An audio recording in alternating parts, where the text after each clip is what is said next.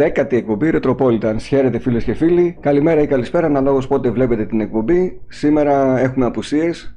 Θα είναι μαζί μας ο Στράτος, ηχητικά. Καλησπέρα. Και ο Ανδρέας. Και άρα γιορτάζουμε τις 10 εκπομπές, έτσι. Και ευτυχώς τα σχόλια είναι θετικά, ότι βελτιώνονται δηλαδή οι εκπομπές και δεν γινόμαστε χειρότεροι από το ξεκίνημα. Οπότε συνεχίζουμε εδώ ακάθεκτη.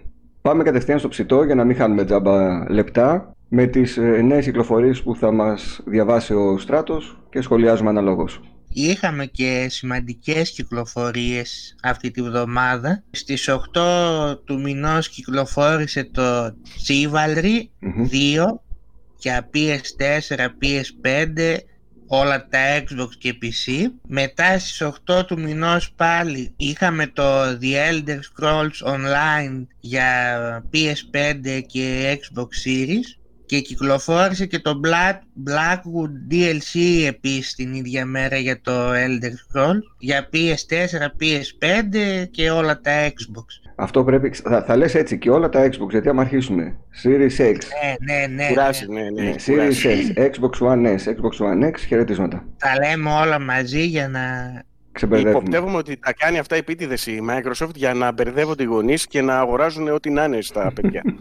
τώρα, τώρα θυμάμαι το επεισόδιο με το Sheldon ναι, Ε, ναι, το θυμάμαι και που εγώ. λέει είχαμε το PS1, PS2, PS3, PS4. Πρώτα είχαμε το Xbox One, το Xbox ε, το κανονικό. Μετά Το είχαμε λέει, το 360. 360. ναι. Μετά θα έπρεπε να κάνει άλλη μια περιστροφή. Ναι, Αλλά 720. Ναι. θα, θα μπορούσε. Για πάμε επόμενη κυκλοφορία. Λοιπόν, στις 8 του μηνός επίσης κυκλοφόρησε το Willy Morgan and the Curse of Bone Town για το Switch. Αυτό έχω την εντύπωση ότι είναι ένα κλασικό point and click adventure, αν θυμάμαι καλά, με πολύ όμορφο Μμμ. σχεδιασμό. Οπότε Ενδιαφέρον. δεν, δεν έχει πεθάνει το είδος, βγαίνουν που και που ωραία παιχνιδάκια. Ναι, που και που βγαίνει κανένα. Και ο Μερακλείδου το στούντιο θα βγάλει. Μμμ. Ε, ναι. Στις 9 μετά είχαμε το Green Hell για PS4 και Xbox και το Later Daters για όλα τα Xbox. Αυτό δεν Μόνο. είναι ραντεβουδάκια. Μάλλον, δεν ξέρω. Για Nintendo θα μου έκανε αυτό το παιχνίδι. Δεν βγαίνει, είναι αποκλειστικό στα Xbox βλέπω. Μάλιστα. Α, δεν, είναι, δεν είναι για Stadia δηλαδή. Stadia δεν βλέπω πουθενά, Ω, τι γίνεται, έκλεισε; Το κλείσανε το μαγαζί; δεν ξέρω τι έγινε. Στις 10 Ιουνίου είχαμε το Final Fantasy 7 Remake και Intergrade για το PS5. Αυτό είναι Αυτό σαν είναι το το 7 που βγήκε στο 4 και είναι upgrade για το PS5. Ναι, και έχει και ένα extra DLC μέσα, το Μμμ. οποίο όμως υπάρχει μόνο στο 5. Δηλαδή Μάλιστα. το DLC αυτό δεν μπορεί να το παίξει όποιος έχει. Παιδιά, το 4. από εδώ και πέρα θα βλέπουμε συνέχεια τυράκια για να μας πρόχνουν στο PS5. Λογικό είναι. Ναι. Εντάξει, Βέβαια το δεν παιχνίδι φαίνεται είναι περίεργο. το 1 πέμπτο του παλιού παιχνιδιού. Το τραβήξαν, το τραβήξαν, το ξεχυλώσανε, το ξεχυλώνουν κι άλλο με το DLC. Ναι. Πιστεύω σε πέντε μέρη θα βγει, θα ολοκληρωθεί. Κάποια στιγμή. Δηλαδή όλο το παιχνίδι συνολικά θα στοιχήσει ένα τετρακοσάρι. Ω, ωραία. Ε, κάπως Εκτός έτσι. αν βγεις στο τέλος καμιά συλλεκτική, κανένα συλλεκτικό πακετάκι. Ε, εντάξει, όλα μαζί. λογικά σίγουρα. Μπορεί θα στο βγει τέλος της ένα γενιάς στο μπορεί να έχουν τέλος. προλάβει. Στις 10 του Φιλόδοξο, μηνός ξέρω. κυκλοφόρησε και το Ninja Gaiden Master Edition. Παλουκέισον. Συγγνώμη, αυτό είναι μόνο για Switch. Όχι, Μμμ. είναι για όλες τις κονσόλες. Απλά έγραφε λάθος μόνο για Switch. Νομίζω ότι Α, μήπως βγαίνει μάλιστα. πρώτα στο Switch και μετά από λίγο στις άλλες. Δεν ξέρω, Κάνει εγώ εκτός. νομίζω παντού, γιατί είδα το κάνανε και review τώρα για το PS4 και το Αχα. Xbox, διάβασα σε site. Εντάξει, Ninja Gaiden, παιδιά, ιστορικά παιχνίδια, Απλά δύσκολα. δεν ξέρω μήπως βγαίνει ψηφιακά μόνο. Δεν το ξέρω αυτό. Γιατί εγώ δεν το έχω δει μπει σε σελίδες σε καταστήματα να το πουλάνε. Είχατε παίξει παλιά Ναι. Ninja Gaiden; Εγώ το Όχι, είχα δεν λιώσει έχω. στο original Xbox. Ήταν από τα αγαπημένα μου παιχνίδια. Πολύ δύσκολο δεν είναι; Είναι δύσκολο επίπεδο Bloodborne, αλλά ο χειρισμός του όταν τον συνηθίσεις νιώθεις ότι είσαι ουσιαστικά ο κυρίαρχος του παιχνιδιού, ότι Μμμ. ό,τι και να κάνεις δεν είναι στο περίπου. Φέρει πίν. Πώς να σου πούμε στο The Last of Us και στο Uncharted κινείς στο περίπου τον χαρακτήρα; Ναι, Κουμπί και στο περίπου θα χτυπήσει. ναι. Όλα γίνονται στο περίπου στον βωμό της κινηματογραφικότητας και, του... και της ωραίας κίνησης. Το Ninja Gaiden, ό,τι κάνεις γίνεται ακαριέα, με αποτέλεσμα ό,τι λάθος και να κάνεις είναι σαν ένα παιχνίδι from software, ξέρεις. Ναι, ναι, ναι. Οπότε αν το συνηθίσεις και μάθεις και λίγο και τα κόμπο, γιατί εδώ πέρα παίζει πολύ ρόλο το κόμπο και δεν Έχει είναι και σαν το... κόμπο, ε. Ναι, ναι, ναι, ναι, ναι. Είναι κάτι σαν ε, beat em up με Bloodborne ο χειρισμός του. Πάντως δείχνει πολύ ωραίο όση ώρα βλέπουν και τα παιδιά από πίσω. Το τρέιλερ το έχουν περιποιηθεί αρκετά. Ναι, είναι πάρα πολύ ωραίο παιχνιδάκι. Δεν ξέρω αν κάποιος ο οποίο δεν είχε ασχοληθεί με βαριά παιχνίδια όπως ε, της From Software θα κάτσει να ασχοληθεί. Εγώ να σου πω θα ήθελα να το βλέπα, αλλά δεν ξέρω αν το έχει ψηφιακά μόνο και σε retail. Θα μου πεις πάρει το ψηφιακά, αλλά εντάξει, λέω απλά. Ο στράτος είναι του retail κυρίως. Στις 11 του μηνός το Guilty Gear Strive για PS4, PS5 και PC. Τα fighting ξέρετε αυτή η σειρά. Εγώ δεν έχω παίξει ποτέ ούτε ένα βέβαια από αυτά. Okay. Και τέλος στις 11 Ιουνίου η πιο σημαντική κυκλοφορία το Ratchet Clank Rift Apart για το PS5. Όσοι βλέπουν τώρα το βίντεο τη δέκατη εκπομπή του Retropolitans φαντάζομαι το βλέπουν και στα καταστήματα, στα ηλεκτρονικά. Μπορούν ναι, ναι, κανονικά. Όλα ό,τι έχουμε πει από νέες κυκλοφορίες είναι διαθέσιμα, έτσι. Ε, ναι, ναι. Εμείς λέμε ότι κυκλοφορεί μέχρι και...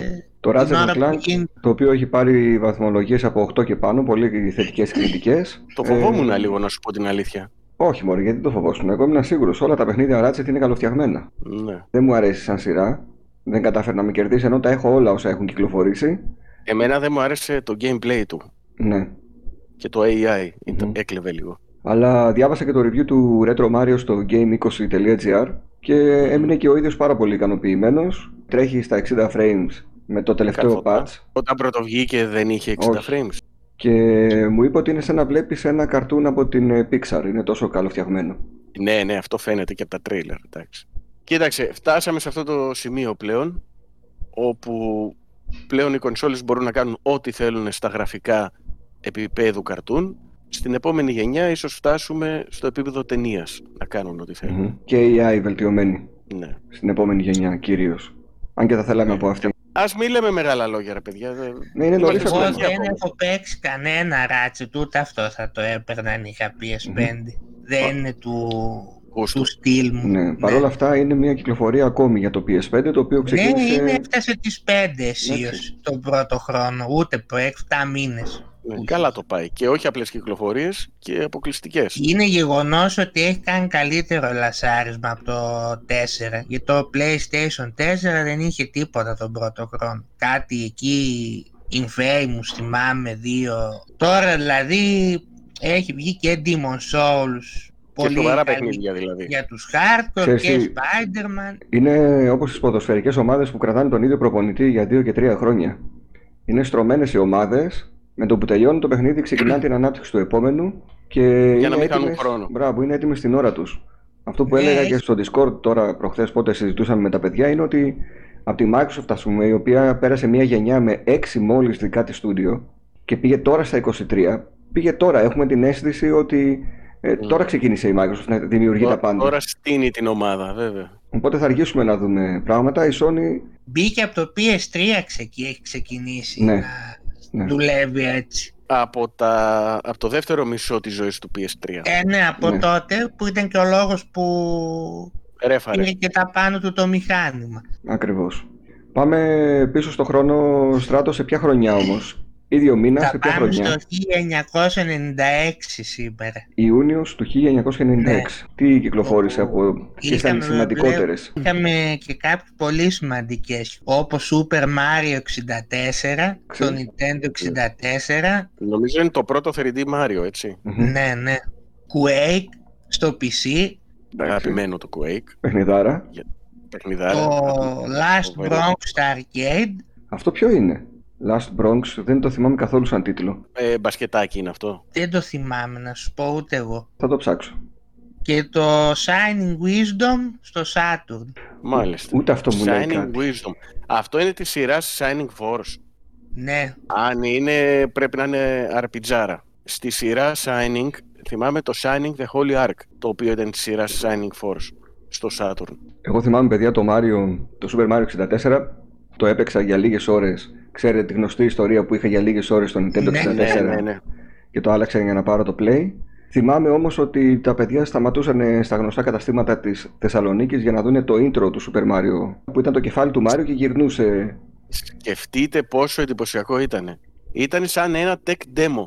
Ναι, ακριβώς. Μήπως είχε κυκλοφορήσει και η κονσόλα τον Ιούνιο του 96 γιατί είναι παιχνίδι λασαρίσματος ήταν Ναι, το Super Mario παίζει, 64. Δεν θυμάμαι, Εγώ δεν θυμ- θυμάμαι στράτο ε, γιατί εγώ Χριστούγεννα το είχα πάρει το, το Nintendo 64. Εγώ πάντως ε, όταν το πήρα το Nintendo 64 δεν είχε στην αρχή πολλά παιχνίδια. Μμμ. Είχα πάρει ένα FIFA 64 ενώ δεν έπαιζα Mario. Ας πούμε δεν είχε άντε λέω πάρω αυτό το Λοιπόν, Mario. Το Nintendo 64 κυκλοφόρησε στην Ιαπωνία 23 Ιουνίου του 96 Είδες; Άρα είχε Α, δίκιο έτσι. στράτος. και το Σεπτέμβριο του ίδιου χρόνου στην Ευρώπη. Μάλιστα. Ε, ήταν λασαρίσματος, ναι. Ήταν bundle με το Mario 64. Πολύ δυνατό λασάρισμα, έτσι, Ναι. για κονσόλα. Να σου πω εγώ το παιχνίδι το έβαλα μια φορά, δεν το ξανά έπαιξα μετά. Ε, είναι αυτό που λέγαμε, ότι αν δεν σου αρέσουν αυτά τα παι- καρτουνίστικα ναι. παιχνίδια, δεν θα τα παίξεις. Και το FIFA θυμάμαι εκείνο, μο- βασικά με αυτή την κονσόλα, όταν έβαλα το πρώτο παιχνίδι, ενώ περίμενα να δω κάτι πολύ εντυπωσιακό στα γραφικά με το hype που είχε γίνει, μόλις είδα αυτή την ομίχλη, δεν ξέρω, έπαθα ένα ξενέρωμα. Τότε λέω, τι θολούρα λέω είναι αυτή, γιατί έτσι; Από το Quake έχετε μνήμες; Ε, το Quake έχω μνήμες ως ε, φοιτητής, αλλά δεν θυμάμαι αυτό το Quake πρέπει να ήταν. Που έπαιζα το Ένα πρώτο. Quake υπάρχει. Ναι. Αλλά απλά, απλά εγώ το έπαιξα 98 εκεί, δηλαδή δύο χρόνια μετά την κυκλοφορία του. Εγώ είχα το Quake 3 στο Saturn. Το Quake το ένα, παιδιά, ήταν ε, από τα πρώτα Doom clones, πρώτου προσώπου δηλαδή παιχνίδια, Ναι. με πραγματικά 3D γραφικά. Ναι, ναι. Α, και το έχω και στο PlayStation 1 σε αντίγραφο. Ποια εταιρεία είναι το Quake? ID. ID, ID. ναι. Quake και Doom, αυτά είναι τα δύο βασικά της παιχνίδια. Ωραία. Καλές κοίταξε. κυκλοφορίες. Ναι, ήταν ε, ενδιαφέρον ο μήνας. Όλα αυτά σε ένα μήνα, πίσω στο 1996. 25 χρόνια. Πω, Μόλις κάνεις αυτόν τον υπολογισμό καταλαβαίνεις ότι μεγάλωσες. ναι, ναι. Λες πέρασαν 25 χρόνια από τότε που βγήκε το Mario 64, φοβερό. Και χαίρεσαι παράλληλα γιατί λες έζησα την εποχή που γεννήθηκαν οι θρύλοι. Αν πάμε τώρα στα νέα επικαιρότητα, έχουμε τίποτα να μας εντυπωσιάσει, Στράτο; Είχαμε το Summer Game Festival το κυριότερο, όπου επιτέλους η πολυαναμενόμενη ανακοίνωση του Elden Ring, που βασικά ήταν και μπορεί να ήταν και η πιο πολύ αναμενόμενη του καλοκαιριού Ναι. ας πούμε, έγινε εκεί. Δηλαδή ο Τζέοφ την έριξε τη φάπα στην Ιθρή θα έλεγα με αυτή την ανακοίνωση. Όντως, ναι, μεγάλη Άσχημο αποκλειστικότητα. ήταν αυτό. Ναι, είναι όντως ένα μείον και αυτό για την E3. Όπου τελικά μάθαμε ότι επιτέλους θα κυκλοφορήσει στις 21 Ιανουαρίου του 22 το παιχνίδι και σε παλιές και σε νέες κονσόλες. Είδαμε ένα πολύ εντυπωσιακό τρέιλερ. Εγώ και τα γραφικά μου φάνηκαν πολύ ωραία. Εμένα όχι και τόσο. Εμένα μου άρεσαν, δε, δηλαδή τα, μου φάνηκαν είδατε πιο τα μαλλιά; καλά Τα μαλλιά από το- τα είδατε. ε, έτσι είναι το art μωρέ στα μαλλιά. Ε, Είναι άρα το- δεν έχει ωραία γραφικά. Ο- Αυτό το art το... είναι art για να καλύψει τεχνικές ε, Από αστοχίες. το Dark Souls 3 ας πούμε μου φάνηκαν καλύτερα. Στράτο, εσύ Καλά, που, θα είναι καλύτερα. που παίζεις γενικά τα παιχνίδια της From, σου προξένησε έτσι το ενδιαφέρον, το Εννοεί- περιμένεις πώς και πώς; Εννοείται ναι. Βλέπω ότι θα έχουμε μία μίξη μάλλον Dark Souls, Bloodborne με Sekiro έτσι όλα τα είδη. Η Στον- γνωστή συνταγή της From που δεν θέλουμε κι άλλη συνταγή. που Όποιος θέλει From αυτό περιμένει Μμμ. να παίξει. Και κάποιος που να μην θέλει From πρέπει να τη θέλει και να μην του αρέσει και ας μην το παίξει για να υπάρχει. Γιατί είναι κάτι Ακριβώς. μοναδικό. Υπάρχουν Η απλά ποικιλία πρέπει να υπάρχει. Ε, κάποιες διαφορές που είδα είναι ότι έχουμε το άλογο, Μμμ. μετακίνηση και με άλογο είπαν θα μπορείς και με τα πόδια να μετακινηθείς. Υποψιάζω με κάτι σχετικό με open world, έτσι. Μμμ. Ναι, είπανε ότι είναι πιο ανοιχτός ο κόσμος, Μμ. αλλά όλες οι περιοχές είπαν θα συνδέονται πάλι μεταξύ τους Πάλι, με ε. το ε, κλασικό level design που κάνει η From From. Software και δύο καινοτομίες σε σχέση με τα σ- προηγούμενα Souls παιχνίδια είναι ότι θα έχει δυναμικό καιρό Ωραίο. το παιχνίδι Μου αρέσει. και Ωραίο. εναλλαγή ημέρας νύχτας. Και αυτό Και αυτό πολύ ωραίο. ωραίο. Κατάλαβες από το τρέιλερ ότι στην αρχή θα επιλέξεις τον χαρακτήρα που θα έχει διαφορετικές ιδιότητες; αυτό δεν μπόρεσα να το Δηλαδή, εγώ όπως το είδα, ο ένας ο χαρακτήρας μου θύμισε λίγο σέκυρο. Αυτός που βγάζει και βάζει το χέρι και λογικά θα αλλάζει χέρια. Λες να έχει δηλαδή τρεις συγκεκριμένους, ας πούμε. Κάπως έτσι μου έκανε, δεν ξέρω. Και να επιλέγεις. Ναι, με ποιο στυλ θες να παίξεις; Ένας σε Steel Souls, ένας Bloodborne, ένας Sekiro. Αυτό κατάλαβα από ό,τι είδα στο τρέιλερ, τουλάχιστον έτσι το αντιλήφθηκα εγώ. Μπορεί, ε, μπορεί. Πάντως ήταν ε, φανταστικό όλο το design του. Δηλαδή εγώ μετά το Bloodborne που έχω παίξει και που λίγο ασχολήθηκα με το Dark Souls το 3, μου αρέσει πάρα πολύ αυτού του είδους το level design. Κοίταξε, μετά τον Unkindled έχουμε τον Tarnished τώρα, τώρα έτσι έλεγε, Tarnished του Ans. Εάν πιστεύω δεν ε, τους ε, συνδυάσουν καλά αυτό το πιο ανοιχτό κόσμο και δεν είναι άδειος ας πούμε σε κάποια σημεία θα είναι μια χαρά. Δηλαδή ένα κλασικό παιχνίδι της From Software. Εμένα πάντως μου αρέσει που η From Software δεν είπε θα βγάλω το Dark Souls 4 και πάλι πήγε να βγάλει κάτι άλλο.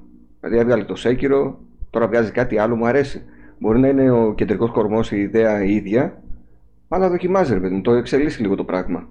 Εντάξει, ε, δεν έκανε και την αλλαγή καριέρας που έκανε η Γκουιρέλα. Ε, όχι, εκεί ήταν ε, άλλο πράγμα. Άστο. Εκεί πήγε από Killzone σε Open World με το Horizon. Εμείς που είμαστε οι hardcore fan της From δεν θέλουμε τέτοιες αλλαγές καριέρας από τη From. Θέλουμε αυτό το είδος. Ξέρετε τώρα ότι πολλοί δεν έχουν να δουν τίποτα στην πλέον. Δηλαδή περίμεναν αυτό, αυτή την ανακοίνωση και όλα τα άλλα είναι αδιάφορα.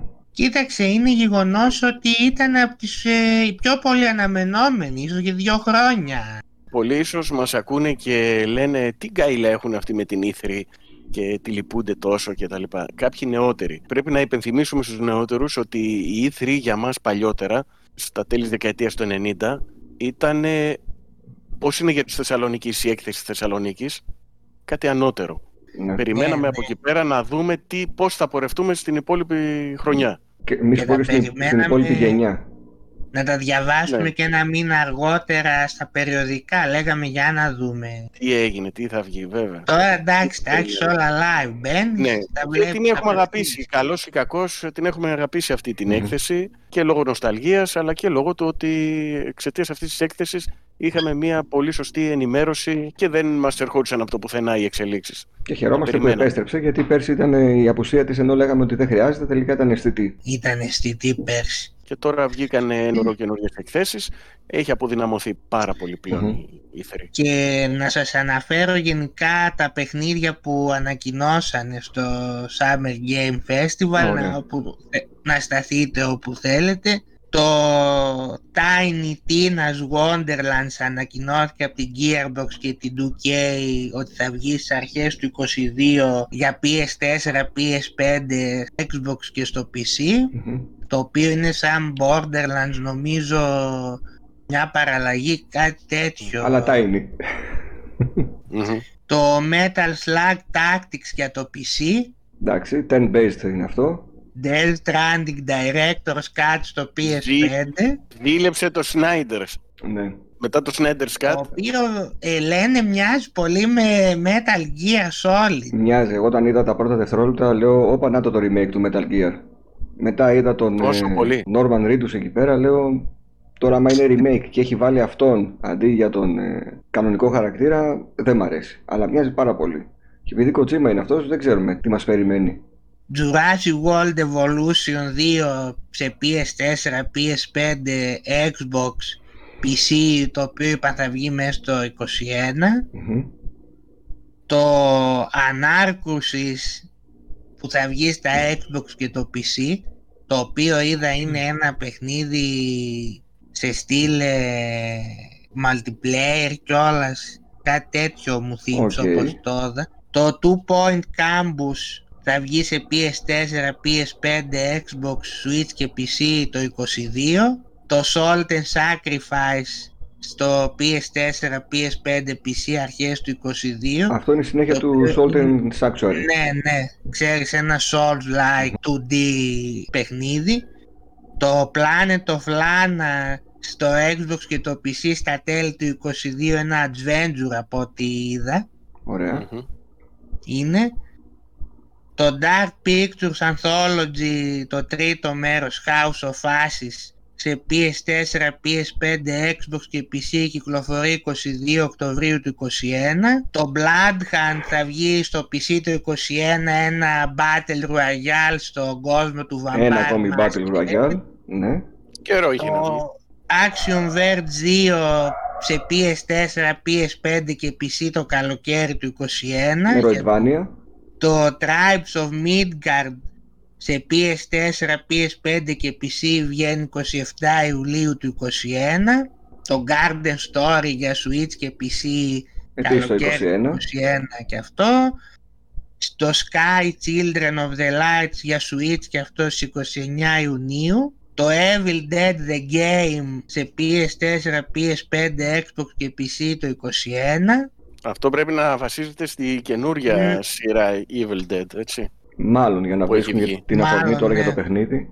Εγώ δεν έχω δει κανέναν από αυτά, δεν ξέρω. Α, δεν τα έχεις δει. Όχι. Η σειρά η οποία έχει κυκλοφορήσει πέρυσι, νομίζω ή πρόπερσι κυκλοφόρησε, Evil Dead, η οποία είναι με τον ίδιο τον ηθοποιό από τις παλιές ταινίες, ο οποίος Μμμ. καλοκρατιέται, είναι κωμωδιούλα φοβερή. Ναι, Η σειρά. ε, είναι και λίγο horror. Ναι, είναι horror κωμωδία. Λοιπόν, Οκ. το Sable επίσης ε, για τα Xbox και το PC θα βγει 23 Σεπτεμβρίου του 2021. Το Solar Rush σε PS4, PS5 και PC το 2021 και αυτό. Μμμ. Ένα παιχνίδι της Sega, το Endless Dungeon, που θα βγει σε PS4, PS5, Xbox, Switch και PC δεν είπαν πότε. Και τέλος εκεί είπαν ότι η Sony μαζί με τη Deviation Games ότι θα φτιάξουν ένα νέο IP. OK. Και τα υπόλοιπα νέα πέρα από Game Fest; Λοιπόν, πέρα από Game Fest τώρα, εικάζεται ότι στην ε, παρουσίαση της Microsoft στην E3 ίσως ανακοινωθούν τρεις εξαγορές από νέα στούντιο. Μάλιστα. Το είπαν ε, αξιόπιστος insider. Μμμ.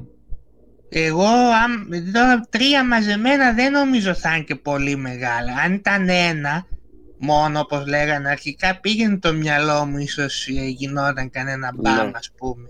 Μμ. Τώρα τρία μαζεμένα πιστεύω μάλλον θα είναι Εντάξει, τίποτα. μπορεί να είναι δύο μικρά και ένα πολύ μεγάλο. Δεν ξέρω τι να πω. Κυριακή κοντή γιορτή. Ναι. Ναι, και τα μικρά ναι. τα θέλει γιατί έχουν πει πολλές φορές ότι εμείς κάθε τρεις μήνες θέλουμε να βγάζουμε ένα αποκλειστικό από κάποια φάση και μετά. Ε, δεν θα είναι όλα AAA, θέλουν και τα μικρά studios να βγάζουν κανένα indie, κανένα ξέρεις, πιο, Προφανώς. πιο μικρή παραγωγή. Δύο παιχνίδια τα οποία είχαν κυκλοφορήσει πρώτα σε PS5 και Xbox έρχονται στις άλλες κονσόλες πλέον. Τούμπαλι. Το Oddworld Soulstorm έρχεται και σε Xbox πλέον το Μμμ. παιχνίδι. Να κάνω μια παρένθεση σχετικά με αυτό που είπε ο Πάνης προηγουμένως για τα μικρά στούντιο που τα θέλει η Microsoft λόγω του Game Pass.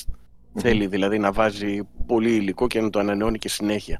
Ελπίζω τα μικρά ανεξάρτητα indie studio τα οποία βγάζανε άνετα και με την άνεση του χρόνου και με το λιγότερο κόσμο που έχουν στα γραφεία τους Και χωρίς μαστίγιο από πάνω τους. και χωρίς μαστίγιο από πάνω τους. Θέλω να ελπίζω ότι η Microsoft δεν θα τους πιέζει να βγάζουν ένα παιχνίδι το εξάμηνο ή ένα παιχνίδι το χρόνο.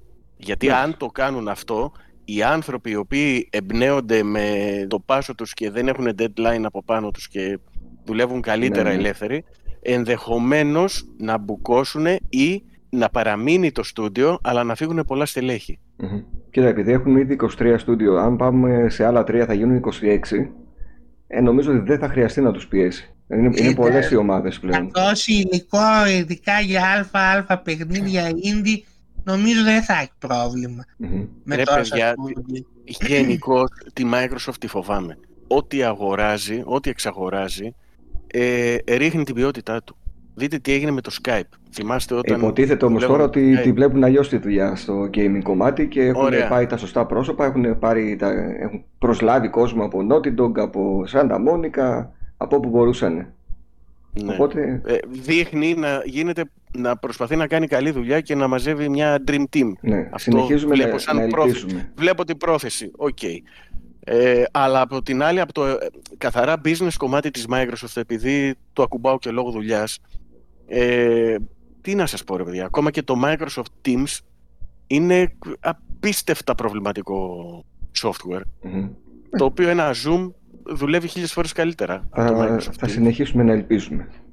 Έχει και εγώ. Λοιπόν, Το Oddworld τώρα Έλεγα- εμένα παιδιά δεν με ενδιαφέρει σαν παιχνίδι, οπότε και που θα έρθει στο Xbox δεν θα το παίξω. και το Medium αντίστοιχα θα έρθει στο PS5. Εντάξει, το Αυτά Medium- βαθμολογεί. Το έχω παίξει, έχω πει την άποψή μου. Την έχει γράψει όμως ο Στράτος. Ναι, ναι. Οπότε μπορείτε να πάτε στο retropolis.gr να διαβάσετε το review του. Ωραία. Πάμε τώρα όπου η Guerrilla εξήγησε ποιες διαφορές θα έχει το Horizon 2 στο PS4 και στο Μμμ. PS5. Θα σας πω έτσι συγκεκριμένα πώς τα είπε ο Μάτις De Jong, ο οποίος είναι ο director του παιχνιδιού και είπε λοιπόν αυτός ότι το PS5 λέει επιτρέπει στην ομάδα να εμπλουτίσει τα περιβάλλοντα με περισσότερες ε, λεπτομέρειες. Όσον Λογικό. αφορά τα γραφικά, η rendering τεχνική για τις σκηνές κάτω από το νερό είναι ειδική λέει για το PS5 και έχει επιπλέον λεπτομέρειες και επιπλέον συστήματα όπως η τεχνική που αφορά λέει τα κύματα τα οποία θα Ναι, είναι καλύτερα στο Να είναι PS5. πιο φυσικά δηλαδή. Να έχουν... Παράλληλα θα αξιοποιεί features. ένα πιο κινηματογραφικό σύστημα φωτισμού το οποίο στο PlayStation 4 θα περιορίζεται στα in-game cinematics μόνο. Αυτό νομίζω το είδαμε Ναι, κιόλας. γιατί Εκεί που είναι- φωτίζεται πιο Ναι. πολύ. Ναι, Ναι, αυτό. το cinematics είναι πρωταγωνίστρια. pre-rendered κάπως. ε, Ο, Μπορεί ο να τα μπαφάρει. φωτισμός, ναι, στην Alloy λέει στο PS5 έχει πολύ περισσότερη ευκρίνεια. Θα έχει αυτό το lighting ring που βλέπαμε που υπάρχει γύρω της συνεχώς Μμμ. διαθέσιμο. Μμμ. Να είναι πιο εντυπωσιακή. Και επιβεβαιώθηκε ότι θα υπάρχει βέβαια και επιλογή quality και high και Performance. performance για τα 60 fps. Πολύ ωραία Σοφή. επιλογή. Θα μας πει ο Ανδρέας αν θα παίξει το παιχνίδι στο PS4 ή θα το Α, παίξει ή θα κρατηθεί μέχρι να πάρει PS5 Πρόσεξε. που μπορεί να αργήσει να πάρει. Έλεγα ότι θα κρατηθώ να πάρω PS5 για να παίξω το The Last of Us ε, 2 για να έχω την ε, καλύτερη δυνατή εμπειρία και να μην το πάρω στο τεσάρι και χαλάσω ας πούμε ως ένα βαθμό την εμπειρία. Τελικά δεν το έκανα, Μμμ. δεν κρατήθηκα και έπαιξα το The Last OK. of Us 2. Δεν μπορώ να πω ότι με απογοήτευσε, ήταν αρκετά καλό σε επίπεδο γραφικών και τεχνικού τομέα. Στο Horizon όμως Zero Dawn, εγώ θα ήθελα να περιμένω την έκδοση του PS5. Θα ήθελες, θα περνάνε οι μήνες, δεν θα βρίσκεις 23. και θα πηγαίνεις στα καταστήματα και θα βλέπεις εκεί το κουτάκι. Και θα λες δεν θα το παίξω. κρατηθείς- θα κρατηθείς ως το 23. Όχι, δεν θα κρατηθώ στο 23, το 22 θα το πάρω. Ξέρεις τι, εγώ πιστεύω ότι θα το πάρεις, θα το παίξεις στο PS4 και απλά θα το ξαναπαίξεις μετά στο PS5. Δεν είμαι τύπος που παίζω ειδικά τα καινούρια παιχνίδια δύο φορές. Ε, τώρα για το Horizon μιλάμε όμως. Εντάξει, Ε. είπαμε. Οκ. Είναι ωραίο, είναι απολαυστικό, αλλά έχω τόσα παιχνίδια από πίσω Μμμ. που δεν έχω αγγίξει που θεωρώ χάσιμο χρόνου να ξαναπαίξω το ίδιο παιχνίδι. Με εντυπωσιάζεις. Ενώ εγώ ας πούμε πέντε εσύ, φορές το είπαμε. Last of Us 2. Little John 5 φορές το Last of Us 2, 10 φορές το Resident Evil 8. Συνεχίζει Πέντε, ακάθεκτος. Τώρα είμαι στην πέμπτη. Φαντάσου. Prince ε, of Persia, το Sands of Time Remake, Α, Όχι, ναι. όχι, όχι. θυμάστε, ναι, ναι. όχι. καθυστερεί τελικά για το 22. Δεν θα Καταστραφήκαμε. δούμε τίποτα, είπε στην E3 από αυτό η Ubisoft, την Naughty Dog, Ναι. όπου επισήμως φτιάχνει ένα multiplayer παιχνίδι και είναι λέει το πρώτο standalone multiplayer παιχνίδι που φτιάχνουμε και επιδιώκουμε να φέρουμε το ίδιο επίπεδο φιλοδοξίας και ποιότητα χαρακτηριστικών Καλά, εντάξει. όπως τα... Story Single driven και multiplayer πώς γίνεται ρε παιδιά; Ω, δεν είπε ότι θα είναι story driven, να έχουν το ίδιο, την ίδια ποιότητα Α, και σωστά, μετά. ναι. Δεν μ' άρεσε εμένα αυτή η είδηση ξεκάθαρα. Τώρα να χαραμίζεις στην Naughty Dog, να Ναι. βγάζει τώρα Battle Royale και multiplayer επειδή ο Ryan ονειρεύεται live services ας πούμε, εντάξει. Άλλα περιμένουμε εμείς από την Naughty Dog, δεν περιμένουμε αυτά. Αυτός βέβαια νομίζει με το νου του θα κάνει το επόμενο Fortnite. Λες Φαντάζομαι. και οι Γιαννάκηδες παίζουν Last of Us και θα πάρουν το Fortnite της Naughty Dog ας πούμε. Για αυτοί το έχουν μελετήσει φαντάζομαι το θέμα καλύτερα από εμάς. Δεν πιστεύω να ρισκάρουν τα εκατομμύρια τους παίρνοντας μια λάθος απόφαση την οποία εμείς Μωρέ τους μπορεί γνωρίζουμε να καλύτερα πουλήσει από και τους. να Αυτό τους Πάρει- ενδιαφέρει. εμένα δεν με τους ενδιαφέρει. Ε, εσένα όμως δεν το τους ενδιαφέρει. παιχνίδι. Δηλαδή θα Ναι. πάνε πίσω τώρα τα παιχνίδια. Κοίταξε, αν χάσει ένα στράτο και κερδίσει άλλους 100 παίχτες εντάξει. στη θέση σου, Αυτή είναι πετυχημένη. Ακριβώς. Θέλω η Sony να παραμείνει στον παραδοσιακό δρόμο. Δεν μ' αρέσουν αυτά τα «Α, να δούμε πέτυχε αυτό, να το κάνουμε κι εμείς». Ε, μου θυμίζει αυτά που έκαναν και στο Xbox με το Kinect, ας πούμε. Αν και δεν πιστεύω ότι θα είναι Battle Royale, θα είναι ένα multiplayer διαφορετικό. Κοίταξε, αυτό Κάτι που δεν λέγανε έχουμε θα ξαναδεί. έβγαινε για το Last of Us 2 ένα multiplayer. Μμμ, μμμ. Τώρα προφανώς είπαν να βγάλουμε ένα stand-alone παιχνίδι σκέτο. Απλά θα πάνε πίσω όμως στα υπόλοιπα. Εμένα αυτό με ενοχλεί. Δηλαδή, αν ήταν να δεις τώρα ένα νέο single player παιχνίδι από την Naughty Dog, τώρα θα το δεις σε 3-4 χρόνια, Μμμ. όπως πάει το πράγμα. Αποκαλύφθηκε επίσης το Battlefield 2042, Ωραία. το οποίο δεν θα έχει single player campaign. Εντάξει. Τα 15 Battlefield Οκτωβρίου επικεντρώνονται στα multiplayer. Και το Battlefront του Star Wars, το πρώτο, Ήταν αν μόνο. θυμάστε, ήταν μόνο multiplayer. Το παιχνίδι βγαίνει 15 Οκτωβρίου με Frostbite Engine και θα υπάρχει Standard Edition, η Gold Edition που θα έχει παραπάνω cosmetics. Η Frostbite είναι η μηχανή γραφικών που έχει και το FIFA, Ναι, την ναι. οποία την έχουν υποκλέψει. Ε. Δεν μάθατε τι έγινε με την... ε, Α, ναι. Ανέπεσε Δεν ένα είχαν χαρτάκι. επίθεση. Κλέψανε, τους κλέψαν το κώδικα από το FIFA 21 και τη Frostbite τη μηχανή. Αυτές είναι οι επιθέσεις. Ε, Ναι, βέβαια. το διάβασα αυτό. Γερή μπάζα. Πάντως, ο... έτσι εν τίποτε δεν είναι αυτό που ε, άκουσα πάνω που έλεγες ότι είπε Ναι, δεν ναι. είναι αυτό το Battlefield 6. Δεν είναι το 6. Αυτό Και εγώ δεν αρχικά είναι... νόμιζα ότι Αυτό είναι κάποιο Battlefield που θα διαδραματίζεται στο μέλλον, ας πούμε. Ναι, ναι, στο Είναι- 2042. Με ε, laser. περιγράφει λέει μια μάχη ανάμεσα σε ΙΠΑ και Ρωσία στο μέλλον. Να πω ότι το τρέιλερ δεν μπορώ να το δείξω γιατί με το που το κατέβασα μου έβγαλε ειδοποίηση για copyrights. Θα υπάρχει μόνο μια Εντάξει, στατική υπάρχει εικόνα, μια αλλά φωτογραφία. δείτε το τρέιλερ γιατί δείχνει εντυπωσιακό. Μάλιστα. Έγινε ένα pre-brief ας πούμε στη Microsoft ε, πριν την E3 Μμμ.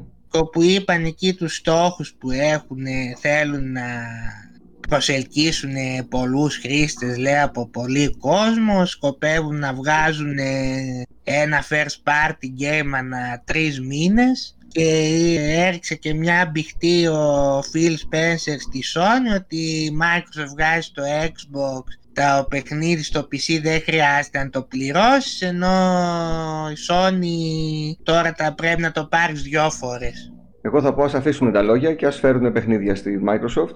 Καλές οι υπηρεσίες και οι ευκολίες. Όντως είναι ευκολία να έχεις αγοράσει το Gears 5 στο Xbox και επειδή μετά πήρες ένα καλύτερο PC να το παίξεις και στο PC αν θες ή το ανάποδο. Αλλά ας έρθουν τα παιχνίδια και ας αφήσουμε μετά το τι μπορούμε να κάνουμε καλύτερα από τους άλλους. Οκ, Δηλαδή, παιδιά, ο καθένας ε, τονίζει τα πλεονεκτήματά Ναι. του. Η Microsoft έχει Εντάξει. πλεονέκτημα πάνω σε αυτό. θυμίζει λίγο αυτό το ότι έχουμε το πιο δυνατό μηχάνημα, αλλά παιχνίδια.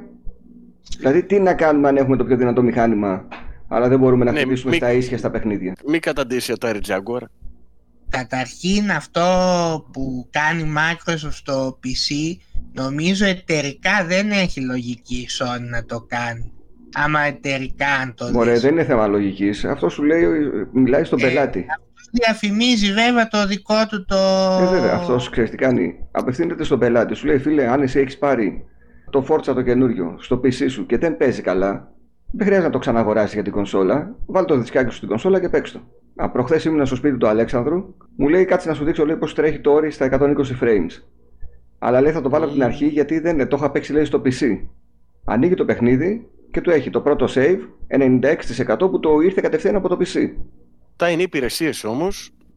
Είναι πολύ σημαντικό, θα το τονίσει και θα το χτυπάει συνέχεια και καλά θα κάνει Ναι. γιατί έτσι πρέπει. Αυτό που λέω εγώ είναι ότι πρέπει πια επιγόντως η Microsoft να αρχίσει να βγάζει και να δείχνει παιχνίδια γιατί αυτή η παροχολογία και οι υποσχέσεις από το 17 και μετά φτάνουν σε ένα σημείο να θυμίζουν λίγο το θα θα θα θα θα θα θα θα θα Ξέρεις που διαφωνώ Δηλαδή, σε αυτό; ξέρεις. Διαφο- Διαφωνώ με το επιγόντως που λες.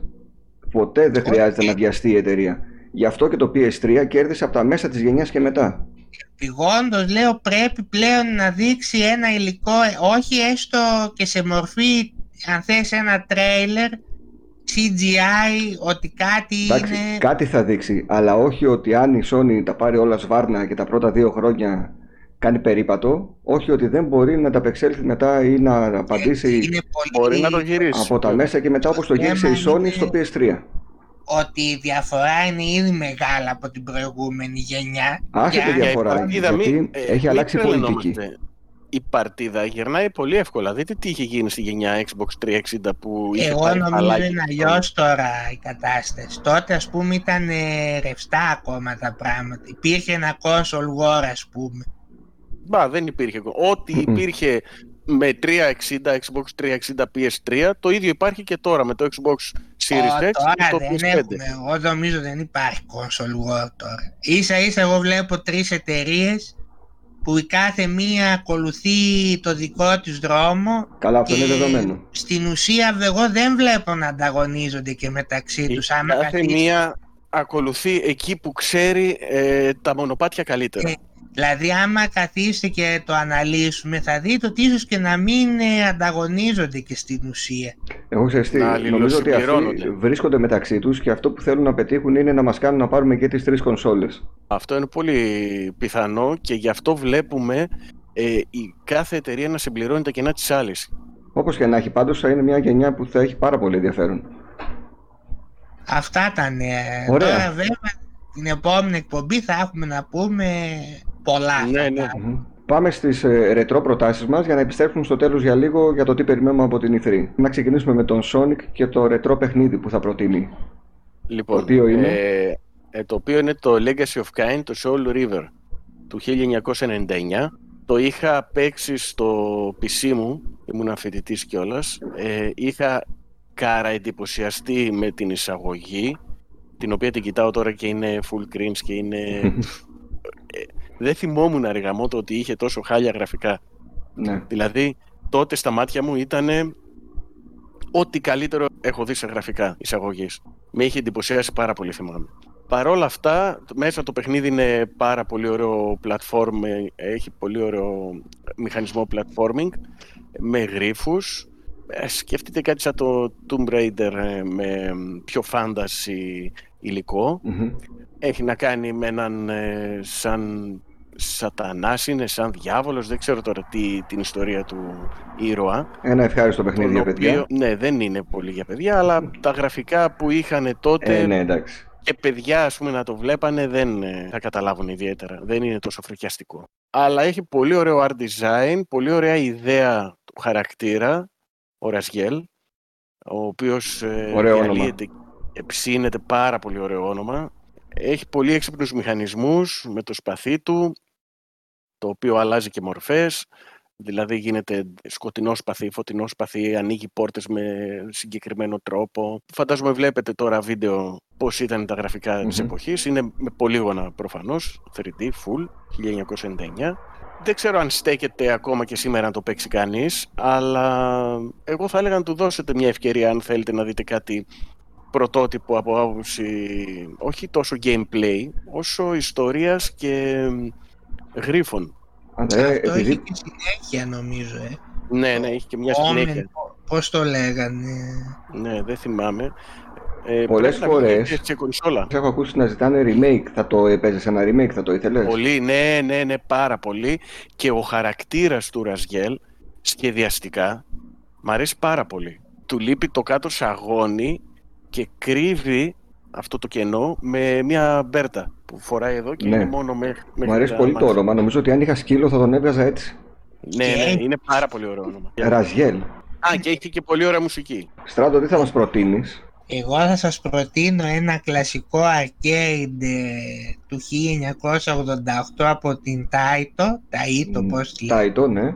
The New Zealand Story, Ω, το οποίο έγινε και μεταφορά βέβαια σε NES, Mega Drive, Master System, Amiga, Commodore, παντού ας Μμμ. πούμε. Ποιοι δεν Το έχουν οποίο- ρίξει πενινταράκια σε αυτό το παιχνιδάκι; Είναι ένα platform με shooting θα έλεγε καθώς ε, το πουλάκι αυτό Το πυροβολία. και άμα δείτε μάλιστα υποτίθεται ότι το παιχνίδι από την αρχή ως το τέλος συμβολίζει ας πούμε μια αναπαράσταση του του τι μπορεί να δει κάποιος άμα πάει για διακοπές στη Νέα Ζηλανδία. Αμένα μου έμεινε και το θυμάμαι γιατί μου ήταν πολύ συμπαθής αυτός, αυτό το πουλάκι σαν χαρακτήρας έτσι που το έβλεπα Εσένα πόσο είναι συμπαθής ένας τέτοιος χαρακτήρας που δεν μπορείς να δεις τίποτα, κανένα παιχνίδι με τέτοια γραφικά; Δεν ξέρω, αυτό το πουλάκι το συμπαθούσα πάρα πολύ, έλεγα τι ωραίο που είναι. Είναι, χτύπησε τις ευαίσθητες χορδές του. Είναι και ευαίσθητος ναι. ο στράτος που και που. Έτσι. Και το έπαιζα, θυμάμαι στα arcade, έριχνε εκεί τα 20-50 Μου άρεσε που όταν πηδούσε τα παπουτσάκια πώς ε, ναι, ναι. ναι, αυτά τα παπουτσάκια τι ωραία που ήταν έτσι που τα χωρούσε όμως. Ε. ναι, ναι. Εγώ στην Αμίκα, παιδιά. Χαρακτηριστικό. Και που μεταφερόταν και όλα σε κάτι πλατφόρμες που ανεβαινε και μπορούσαν να... Το Τόξο, ναι. Τόξο ναι. είναι το βασικό όπλο, αλλά θυμάστε που πυροβολούσε τους άλλους και ανέβαινε πάνω στο δικό τους όχημα για να πετάξει. Αυτό λέω, ναι, ναι, αυτό που αυτό. το έπαιρνε το όχημα και πήγαινε. Εντάξει, υπήρχε νομίζω σε όλα τα arcade ένα New Zealand Story. Ε, ναι, ναι, ήταν από τα 4-5 κλασικά παιχνίδια που εγώ θυμάμαι, δηλαδή έμπαινε. Το βλέπεις παντού. Ουφάντικο, ας πούμε, πριν, το λέω πριν την εποχή του Street Fighter ναι. ακόμα θα έβλεπες ένα Golden Axe, ένα Shinobi, ένα Toki, ένα Rastan, ένα New Zealand Story, ένα Bubble Bubble, ήταν από αυτά τα... Τα must have για κάθε αίθουσα. Εγώ θα σας πάω παιδιά ένα χρόνο πίσω από το στράτο, στο 1987, από την ίδια εταιρεία, την Taito, το παιχνίδι το ανέφερε ο Στράτος, είναι το Rastan Saga, ένα παιχνίδι που το έβλεπες και έλεγες ε, Conan είναι αυτό» θα μπορούσε ίδιος ο χαρακτήρας. Platform, 6 levels που πρέπει να αντιμετωπίσουμε. Φοβερή μουσική. Η ιστορία έχει το εξής αστείο. Πάει ο τυπάς αυτός στην ε, βασίλισσα της περιοχής και της λέει «Αν σου φέρω το κεφάλι του δράκου που σας ταλαιπωρεί, θα μου δώσεις όλο το χρυσάφι». Όλο ρε φίλε, δεν θα σας αφήσω τίποτα. Και του λέει «Ναι, θα στο δώσω». Και ξεκινάει ο τύπος να πάει να φέρει το κεφάλι του δράκου και να πάρει όλο το χρυσάφι και να φύγει κύριος. Φοβερή μουσική. Πολύ ωραία γραφικά, πολύ μεγάλα sprites, πανέμορφα σχεδιαστικά. Πάρα πολύ ωραία μουσική για την εποχή πάντα. Παλουκάκι, Παλουκάκι, από τη δεύτερη πίστα και μετά παλουκάκι. Αλλά υπήρχαν πάντα οι καλοί παίχτες που το τερμάτιζαν. Και υπάρχει για όσους θέλουν να δοκιμάσουν, εκτός από το να παίξουν το παλιό, η δωρεάν έκδοση ενός παιχνιδιού που είναι εμπνευσμένο από το Rastan, από τον Λοκομαλίτο. Το παιχνίδι λέγεται Volgar the Viking και μπορείτε να μπείτε στη σελίδα του Λοκομαλίτο, του δημιουργού, να το κατεβάσετε δωρεάν για PC τα κάνει αυτά ο συγκεκριμένος. Η μουσική τη θυμάμαι ακόμα από αυτό το παιχνίδι. Ναι, ναι, η μουσική είναι από, τις, ε, από αυτές που τις ακούς και μετά τις θυμάσαι για πολλά χρόνια. Οπότε τρεις προτάσεις για αυτή την εβδομάδα, δύο arcade και μία για PlayStation ή PC. Πάμε στις ε, ταινίες. Με την ίδια σειρά, να μας πει ο Sonic πρώτα, μετά ο Στράτος και στο τέλος εγώ. Λοιπόν, ε, η ταινία που θυμάμαι αυτή τη φορά είναι το Equilibrium με τον Christian Bale. Είναι του 2002. mm Ξέφυγα λίγο. Γιατί εγώ γενικώς θεωρώ ρέτρο από το 2000 και πίσω. Αλλά είπα αυτή τη φορά να ξεφύγω λίγο. Εντάξει, είμαστε πάλι σχεδόν 20 χρόνια. Ε, ε ναι, βέβαια. Λοιπόν, δεν ξέρω αν την έχετε δει αυτή την ταινία. Δεν την έχω δει. Δεν την έχεις δει. Όχι. Ούτε λοιπόν, εγώ. Είναι από τις καλύτερες ταινίες περιπέτειας μετά το Matrix με στυλ Matrix, με πολύ ωραίο σενάριο επιστημονικής φαντασίας σε ένα δυστοπικό μέλλον όπου απαγορεύονται τα συναισθήματα διότι κατέληξαν οι επιστήμονες ότι όλα τα κακά και μοιραία πράγματα της ανθρωπότητας προέρχονται από τα συναισθήματα του ανθρωπου Οπότε το μέλλον της ανθρωπότητας είναι να προοδεύσει χωρίς συναισθήματα με αποτέλεσμα όλοι να εμβολιάζονται ή να πίνουν ένα υγρό το οποίο αφαιρεί τα συναισθήματα από τον κόσμο τα έργα τέχνης είναι μπαναρισμένα παγκοσμίως διότι προάγουν τα συναισθήματα οπότε είναι απαγορευμένα. Μέχρι που, με ποιον τρόπο δεν σας λέω, ένας από τους ε, ιερείς νομίζω τους έλεγαν, η επίλεκτη ομάδα που φρουρούσε όλη την κοινωνία αυτήν, αποφασίζει να μην πιει το ημερήσιο κάθε μέρα, δεν ξέρω κάθε πότε παίρνανε αυτό το υγρό για να μην έχουν συναισθήματα, και δεν παίρνει το υγρό και αρχίζει να έχει συναισθήματα και προσπαθεί να κρυφτεί μέσα στις τάξεις της κοινωνίας ε, όπου ο ίδιος ιδιαιτέρως είναι και προστάτης αυτής της κοινωνίας. Είναι δηλαδή ο, ο αστυνομικός που φρουρεί όλη αυτή την κατάσταση και ανακαλύπτει μια αλήθεια. Το έργο έχει απίστευτες σκηνές δράσεις, επίπεδου Matrix ίσως και ανώτερες. Μπράβο. Christian Bale φοβερός, φοβερή σκηνοθεσία και είναι ένα έργο το οποίο δεν κατάλαβα γιατί ποτέ δεν έγινε διάσημο και ειδικά με τέτοιον ε, πρωταγωνιστή. Θυμίζει Matrix και ακόμα και από την ενδυμασία που είδα. Ναι, ναι, δεν υπάρχει. Το στυλ, η ενδυμασία, το στυλάκι γενικότερα της ομιλίας, όλα αυτά θυμίζουν βέβαια, δικαιολογείται πολύ καλύτερα από το Matrix αυτό, διότι σας είπα ότι οι άνθρωποι αυτοί δεν έχουν συναισθήματα. Οπότε είναι λίγο ψυχροί και σαν ρομπότ. Πολύ ωραία πρόταση. Είναι πάρα πολύ ωραία πρόταση. Ε, όποιος θέλει να δει μια, ένα σιγουράκι ότι θα περάσει καλά με μια περιπέτεια με βάθος και όλα σεναριακό, ε, να δει οπωσδήποτε το Equilibrium και να μου γράψει και στα σχόλια πώς του φάνηκε. Μεγαλώνει επικινδύνως η λίστα που έχω για να δω ταινίες. Μου κάνουν κακό οι Retropolitans. Με γεμίζουν με άγχος πότε θα προλάβω να δω τις ταινίες αυτές. Να ξέρεις. Εσύ κυρίως ευθύνεσαι. Μου φαίνεται στο τέλος θα πρέπει να έχεις και μία λίστα με τις προτάσεις μόνιμα στην περιγραφή και να εμπλουτίζεται σε κάθε επεισόδιο για να μπορούν οι φίλοι τηλεθεατές, ακροατές να ανατρέχουν πολύ εύκολες προτάσεις. Mm-hmm. Επιπλέον δουλειά. Ε, κοίταξε, δουλειά είναι στην αρχή να συγκεντρωθούν στις τελευταίες 10 εκπομπές, αλλά από εκεί και πέρα ναι. θα προσθέτεις μια πρόταση κάθε φορά. Θα ληφθεί υπόψη η πρότασή σου. Θα ληφθεί. Okay. Αν ενδιαφέρει κάποιον ε, να το γράψει στα σχόλια. αυτή, ας, το, ας μας το πει. Αν, αν έχουμε 10 σχόλια... Να μην κουράζουμε τζάμπα και τον πάνω. Λοιπόν, αν έχουμε 10 σχόλια, μόλις 10 σχόλια που λένε ότι θέλουμε αυτή τη μόνιμη λίστα των ταινιών που έχετε προτείνει, θα το κάνω. Για να δούμε. Εντάξει. Ωραία. Πάμε στο στράτο. Εγώ θα συνεχίσω ελληνικά. Ωραία. Καλοκαίρι, ειδικά το έχω συνδυασμένο full με ελληνικές ταινίες. Ναι, είναι ε... ωραίο καλοκαίρι να το συνδυάζεις με ελληνικές ταινίες, όντως. Ναι, ναι, είναι καρπούζι, έτσι πολύ. Καρπούζι, φέτα και ελληνική ταινία. Και σήμερα λοιπόν θα πω μια ταινία του 1986 με το Στάθη Ψάλτη, ο Καβαλάρης των FM στέρεο. Μια χαρά. Αυτό είναι το αχ κουλά. Όχι, είναι βασικά καλησπέρα.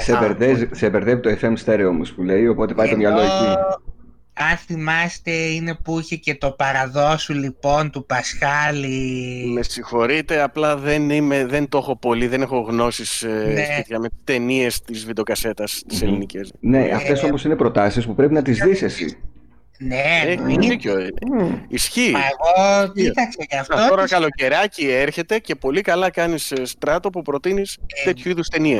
Η προηγούμενη Μπράβο. νονά είχε καλό feedback. Μπράβο, την είδανε mm. παιδιά που δεν την ήξεραν την ταινία. Μπράβο, ναι. μπράβο, μπράβο. Υπάρχει ο, μου φαίνεται ο στράτος θα εξειδικευτεί στις ελληνικές. Ναι, έτσι θα το πάω εγώ. Η ταινία είναι, εντάξει τότε υπόθεση, δεν θέλω να λέω τώρα πολλά λόγια γιατί τι να πει σε μια κομμωδία τώρα. Είναι υποτίθεται ο Στάθης, έτσι λέει, Παπαστάθης λέγεται και στην ταινία, ο οποίος έχει βρεθεί από το πουθενά να είναι ο μοναδικός κληρονόμος ενός πολύ πλούσιου βιομήχανου που έχει πεθάνει και οι υπόλοιποι συγγενείς εκεί πέρα προσπαθούν να το βγάλουν από τη μέση για να πάρουν αυτή την κληρονομιά. Γενικώς στις κομμωδίες το σενάριο είναι όπως είναι το σενάριο στα fighting παιχνίδια. Ναι.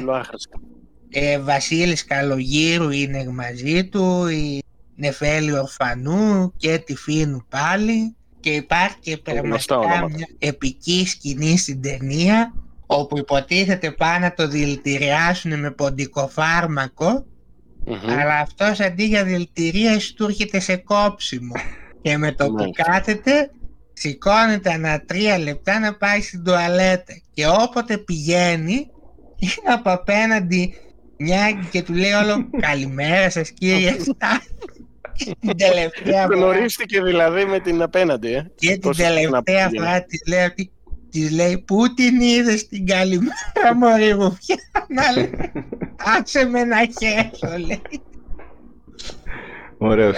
Στάθης Σάλτης κλασική αξία στις ελληνικές κομμωδίες της δεκαετίας του 80 κυρίως. Εγώ παιδιά θα σας πάω στο 1999 για την Αμερική 2000 παίχτηκε σε εμάς στην ταινία Στίγματα. Λοιπόν, ε, να κάνω μια παυση εδώ πάνω για να σας πω μια ιστορία σχετικά με το στίγματα το οποίο το είδα στον κινηματογράφο στην Ευημερία. Αυτό θέλω να το δω. Δεν το έχω δει ποτέ. Λοιπόν, και πάρα έβλεπα το τρέλ και φοβόμουν να θυμάμαι λοιπόν, το τρέλ. Ακούστε λοιπόν ιστορία. Βουλγαρία λοιπόν, εμείς είχαμε, και, είχαμε κάνει και κάποιους φίλους ε, από το πανεπιστήμιο και λέμε πάμε να δούμε μια ταινία στο κινηματογράφο. Πάμε, OK. Okay. Ε, και προτείνουμε σε έναν συμφοιτητή μας να πάμε να δούμε ταινία. Και συμφωνεί και έρχεται. Και λέει ποια θα δούμε, ε, λέει θα διαλέξουμε εμείς μία και θα δούμε όποια θέλουμε. Αν δεν σ' αρέσει δεν, δεν έρχεσαι, αλλά θα σου προτείνουμε μία εμείς. Και έρχεται που λέτε, τη βλέπουμε και λίγο προς το τέλος της ταινίας. αυτή η ταινία ήταν full με τα στίγματα, τα γνωστα στίγματα τα οποία υποτίθεται έχει κάποιος σαν στίγματα από τη Σταύρωση του Χριστού. Κάτι ε, τέτοιο σημαίνει αυτό. Και τι συνειδητοποιούμε. Εγώ και ο φίλος μου ο, ο, ο Έλληνας που ήμασταν παρέα τι συνειδητοποιούμε για τον φίλο μας που φέραμε από το πανεπιστήμιο; Έχει τα στίγματα. Όχι, ότι είναι Τούρκος. Και βγαίνουμε από το σινεμά και του λέμε πώς σου φάνηκε η ταινία, ξέρεις δακωμένη. Ε, εντάξει, λέει, καλή ήταν, εντάξει, OK, okay, εντάξει, εγώ δεν τα ξέρω πολύ αυτά, λέει. Αυτά ναι, τα σενάρια, ναι, ναι. λέει, δεν, δεν τα γνωρίζω και πολύ. Και μετά του λέμε, ε, λέμε συγγνώμη, λέτε, δεν ξέρω, δεν πήγε το μυαλό μας ότι δεν είσαι χριστιανός και ίσως να μην σε ενδιέφερε, ρε παιδί μου. Θα του βάζατε θρίλερ με το Μωάμεθ να δει δηλαδή τι...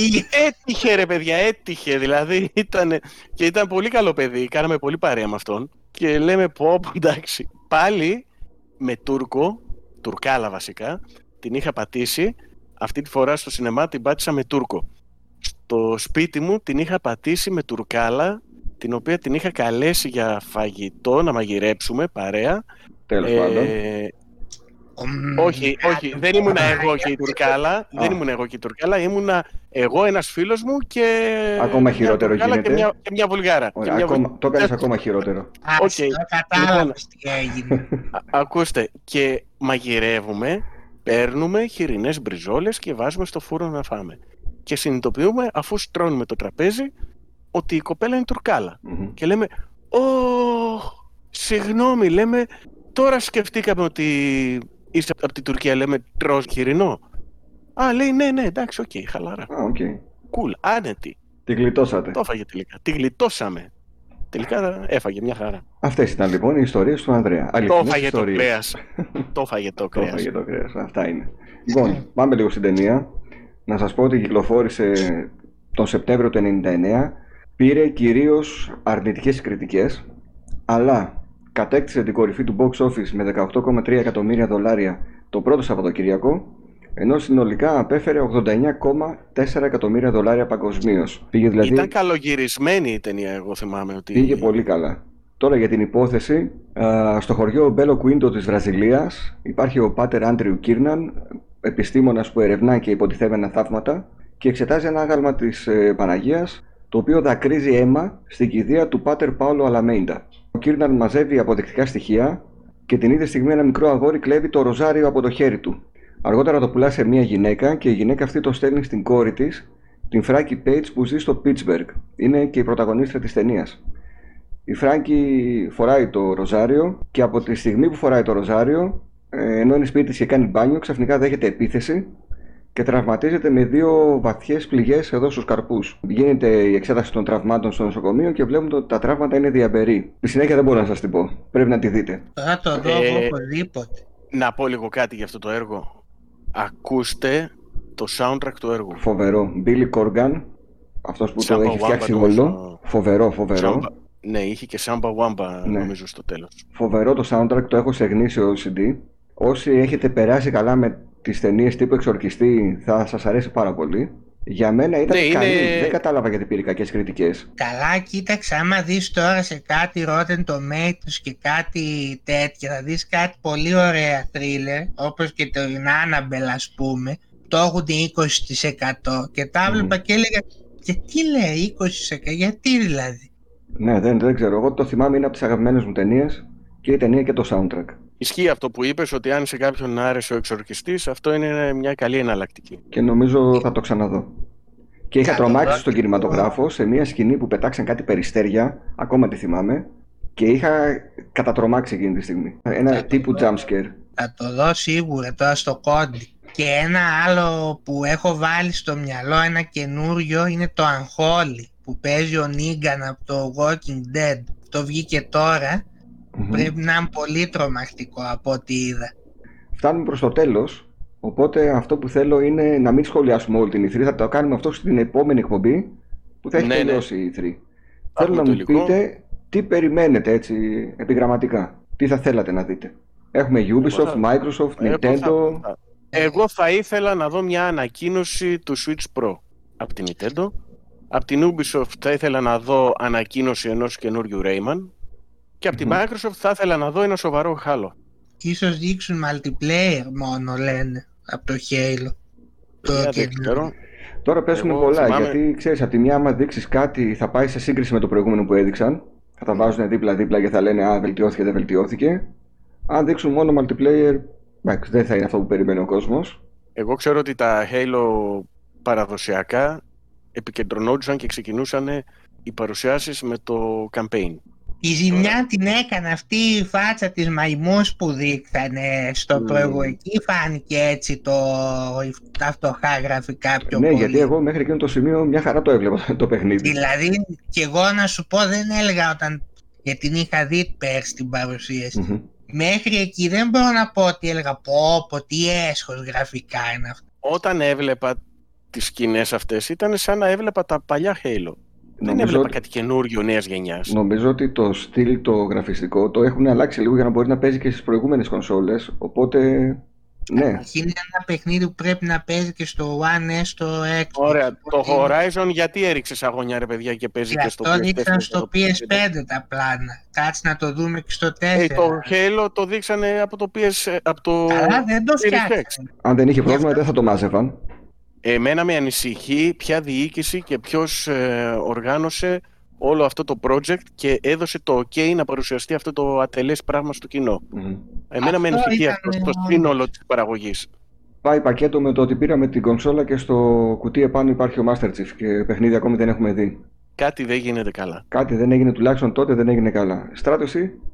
Εγώ καταρχήν το αυτό που περίμενα πιο πολύ το έδειξε το, το Elden Τώρα από εκεί και πέρα από τη Microsoft εγώ αν με ρωτούσες επειδή πιστεύω θα είναι αυτά που διέρευσαν πάνω κάτω τα παιχνίδια εγώ θα χαιρόμουν αν αυτό του Kojima είναι το PT με άλλο όνομα και έχω ελπίδες σε αυτό το RPG της IO Interactive το Project Dragon μήπως έτσι είναι ένα λίγο still Dark Souls, όχι το gameplay αλλά το, το setting ας πουμε Δεν πιστεύω ότι θα δείξει κάποιο third person story driven παιχνιδι ακόμα. Δηλαδή δεν πιστεύω και το Indiana Jones ότι θα το δείξει. Ε, όχι, όχι. Το Hellblade αποκλείεται γιατί λένε πήγε σε Unreal Engine 5 που δεν είναι καν έτοιμη μηχανή ακόμα. Αυτό πιστεύω πάει για 24 το παιχνίδι και αν. Γενικά θα ήθελα από τη Square που λένε θα δείξουν ένα νέο παιχνίδι θα ήθελα πολύ να είναι ένα νέο Tomb Raider μιας και είναι και τα 25 χρόνια δεν το πιστεύω όμως δεν το πιστεύω Ας είναι μια έκπληξη η Warner πιστεύω θα μας δείξει ίσως καμιά ημερομηνία για το Gotham Knights και λίγο gameplay από αυτά τα δύο νέα Batman. Δεν αποκλείω και η Justice 3 γιατί είναι ώρα του κι αυτό. Σωστό. Η Capcom εγώ τώρα ελπίζω είπε θα δείξει κάτι για το Village ευελπιστώ να είναι ένα DLC όχι σαν και αυτές τις φόλες του 7 γιατί το DLC του 7 το τελευταίο ειδικά το End of Zoo ήταν πολύ χάλια. Ελπίζω να είναι έτσι ένα που να αφορά την Δημητρέσκου μιας και το ζητάει ο κόσμος. Γιατί και οι ίδιοι δεν ξέρανε και πόσο δημοφιλής θα γινόταν ο mm-hmm. χαρακτήρας. Και πιστεύω θα την είχαν παραπάνω στο παιχνίδι αν το ήξεραν. Silent Hill δεν πρόκειται να δω, δεν το περιμένω καν μετά από αυτά που ακούω. Δεν πιστεύω ότι θα δούμε δυστυχώς. Δεν ξέρω αν στη Sony την παρουσίαση και μπα δεν το βλεπω Σε γενικές γραμμές δεν έχω και πάρα πολλές ε, προσδοκίες. Θα δούμε και θα γίνει ένας χαμός. Πιστεύω θα έχει αρκετά πράγματα. Αλλά όχι ότι θα είναι και η super duper ναι. ε, η 3. Δεν ξέρω αν η Capcom δείξει και κάνα Street Fighter 6 ή ίσως ένα πλάνο από το remake του Resident Evil 4. Να πω ότι σήμερα είναι Σάββατο που γράφουμε, οπότε τα παιδιά τώρα που βλέπουν την εκπομπή ήδη έχουν δει το χθεσινό βραδινό show. της Ubisoft και της ε, Gearbox. Ε, από αυτούς τους δύο δεν περιμένω κάτι. Δηλαδή θα κάτσω να το δω για την ενημέρωση. Η Ubisoft ας πούμε θα δείξει κι άλλο υλικό από το Far Cry 6 ας πούμε. Ναι, δεν, δεν με απασχολεί. Το οποίο είδα όταν το παρουσιάσανε, οι πιο πολλοί λέγανε δεν ενθουσιάστηκαν.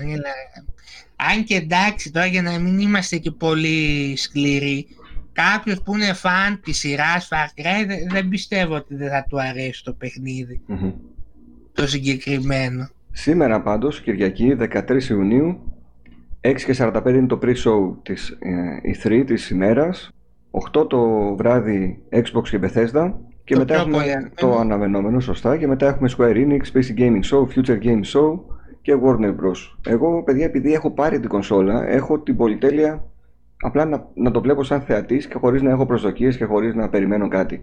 Ό,τι βγει, καλώς να βγει. Δηλαδή, το θέμα είναι ότι αυτά τα βλέπεις για να πάρεις την κονσόλα μετά.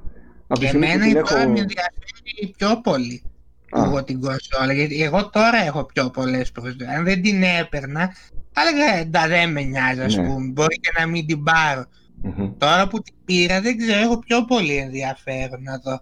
Ωραία. Ό,τι και να μας δείξει, αν δεν μείνει στα Forza Gears Halo, για μένα είναι θετικό. Δεν θα μείνει μόνο σε αυτά, σίγουρα. Και την ε, τρίτη που είναι το Nintendo Direct και το Treehouse, δεν ξέρω αν θα, δεν νομίζω ότι θα πει για, για Switch Pro. Πιστεύω ότι αυτό θα έρθει όταν ξεκινήσουν να υπάρχουν οι άλλες κονσόλες στα ράφια εύκολα. Τότε θα το κρατήσει η Nintendo το Switch Pro. Θέλω να δω οτιδήποτε από Mario Odyssey 2, Zelda Breath of the Wild καινούριο, Mario Kart 9, δεν με απασχολούν τα Pokemon καθόλου που ενδιαφέρουν πάρα πολύ κόσμο. Δεν με απασχολεί κανένα Metroid εκτός από το Prime, το οποίο απλά θέλω να το δω. Τέσσερα δεν σε απασχολεί. Όχι. Για την Nintendo λέω μπας και επειδή λέγαν τώρα όλο φήμες άδεικνε πριν την E3 το καινούριο το Switch, mm Μπας και γίνει έλπιξη και το δείξεις στο event της εκεί. Ωραία είναι. Αν το κάνει πάντως αυτό, δίνει πολύ μεγάλη ψήφο εμπιστοσύνη στην E3. Ναι. Θα την ανεβάσει αρκετά. Για να δούμε. Την έκθεση. Φτάσαμε στο τέλος, δέκατη εκπομπή.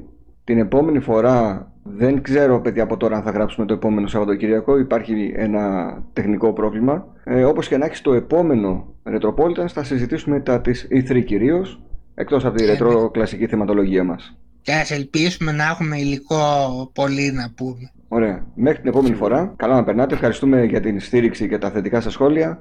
Ε, μην ξεχάσετε ότι ανεβαίνουν όλες οι εκπομπές στις podcast υπηρεσίες με τρομερό ήχο από τα χέρια του Etienne και τα αυτιά του Etienne, ο οποίος το δουλεύει κανένα τρίωρο κάθε φορά. Τα ξαναλέμε σε μια εβδομάδα. Καλή συνέχεια. Γεια σας. Γεια σας.